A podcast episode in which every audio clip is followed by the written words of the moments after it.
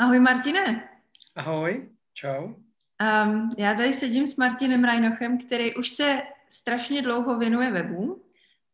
Posledních pár let je to i na WordPressu. A sedíme tady spolu, protože bude přednášet na WordCampu, který nás čeká 27. února. A možná rovnou skočíme k první otázce. Pamatuješ si na svoje začátky s WordPressem? No pamatuju, samozřejmě. A ono to má vždycky takový, řekl bych, průběh, takové fáze, kdy člověk se snaží s tím WordPressem začít pracovat a pak vlastně na konci je až někde po tu nejvyšší metu, a kdy umí kódovat třeba pluginy a psát věci ručně, takže a záleží, kde se člověk jako pohybuje a je. No a moje začátky samozřejmě jako asi všech bylo nadšení, jo, když jsem objevil WordPress. Prostě platforma. Pamatuješ si ještě ten první web, který jsi zkoušel? Pamatuju, no, do dneška běží. Tak to je krásná zpráva. Zeptám se tě, s WordPressem dlouholetá zkušenost, co WordCamp? Je to tvůj první WordCamp?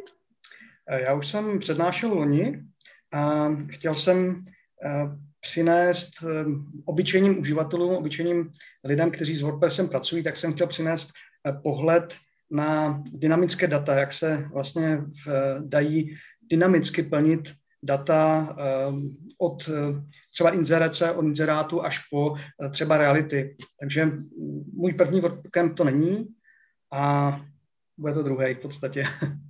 Mm-hmm. Zeptám se rovnou, o čem budeš přednášet letos? Moje přednáška bude o tom, jak weby nedělat. A protože čím dál více se setkáváme vlastně v komunitě s lidmi, a ta komunita se čím dál víc rozšiřuje, dostává se WordPress mezi obyčejné lidi a chci jim říct, na co si dát pozor, kde jsou rizika a jak vlastně ty weby nemají vypadat, jak se nemají dělat. Mm-hmm. Takže přednáška bude vlastně úplně pro všechny, i když s WordPressem zkušenost nemají, ale jenom chtějí ten web na tom WordPressu si udělat. Ano, určitě je to pro obrovskou skupinu lidí, kteří s WordPressem začínají nebo kteří s WordPressem pracují, anebo si chtějí nechat zpracovat nebo udělat webové stránky na WordPressu. Mm-hmm. To je super. Takže už máme i důvod, proč by měli lidi přijít, aby se vyvarovali chyb, takže předpokládám, že jim ušetříš spoustu času. A hlavně ukážu, jak to nemá vypadat, kde jsou ty chyby, ano. To zní úplně skvěle, na to se moc těším. Už jsi někdy přednášel online, nebo to bude poprvé? Přednáším jinde, než jako pro WordCamp, takže přednáška online to nebude moje první určitě. A docela se na ní těším, protože pro komunitu WordPress je to vždycky sranda, vždycky legrace, vždycky dobrý. Teďka máme dobu covidovou, takže nejenom WordPress je online, ale skoro všechno se přesunulo online. Máš nějaký nástroj nebo tipy pro všechny, jak teďka spoustu lidí už musí pracovat z domu? Máš nějaké tipy pro ostatní nebo nástroje, které rád používáš? Nástroje. Já mám jakoby z pohledu vlastního života, jakoby, jo? Takže jak se z toho zase nezbláznit. Jinými slovy, ona ta doba strašně dlouho trvá a když člověk sedí doma a dělá jenom weby nebo dělá vlastně práci obecně, tak je to vždycky záhul i pro ten organismus. To znamená, hrozně moc doporučuju pohyb, protože bez toho pohybu je to fakt opravdu jako tryzná. To znamená, lepší je se někam zajít, projít, proběhnout. Fitka jsou zavřené, tak to nejde. Tak aspoň někam fakt vyrazit ven do přírody a venku je teď sníh, tak i třeba na lyže. Mm-hmm. Pokud to jde. Jaký oblíbený místo, který jsi objevil nedávno? Dobrá otázka. No, na webu určitě, na webech určitě, ale teď v reálu, v přírodě, objevil jsem jedno místo, které není daleko tady od nás a vůbec jsem netušil, že tam je, to znamená, byly tam koně a to mě překvapilo, že vůbec takovéhle místo kousek od nás je se zvířaty s koňmi. Ty říkáš od nás, odkud teďka voláš? Jsem v Brně, čili z Brna. Mm-hmm. No, na severu Brna jsem. Super. Zeptám se, na co se nejvíc těšíš, až tady ta covidová doba skončí, až se otřepem z pandemie? Tak těším se asi nejvíc na volnost, protože opravdu to omezení, těším se, že si půjdu normálně nakoupit to, co člověk chce, že půjdu s dětmi do hračkářství, které mají teď zavřené a musí jako nedají v podstatě, nedají se koupit nové hračky pro ně, takže tohle jsou věci, na které se těším. A těším se docela i na to, že otevřou fitka, že člověk může někde opravdu si jít zablbnout. Mm-hmm. Tak snad už to bude brzo, já se taky moc těším.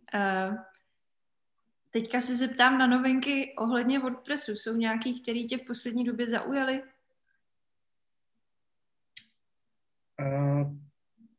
Určitě jo. Já sleduju hodně svět těch builderů. Zaujal mě i Oxygen, který teď se vyvíjí do nějaké jako novější formy. Samotný WordPress taky.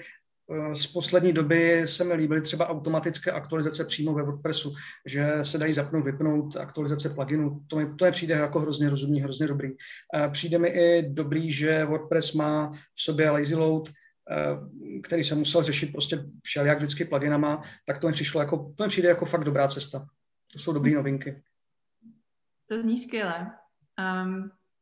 Ještě taková kontroverzní otázka, ale nejsem si jistá, jestli přímo na tebe budeš správně mířená, protože ty máš zkušenost s Page Buildery, ale stejně se zeptám, editor Gutenberg nebo ten starý?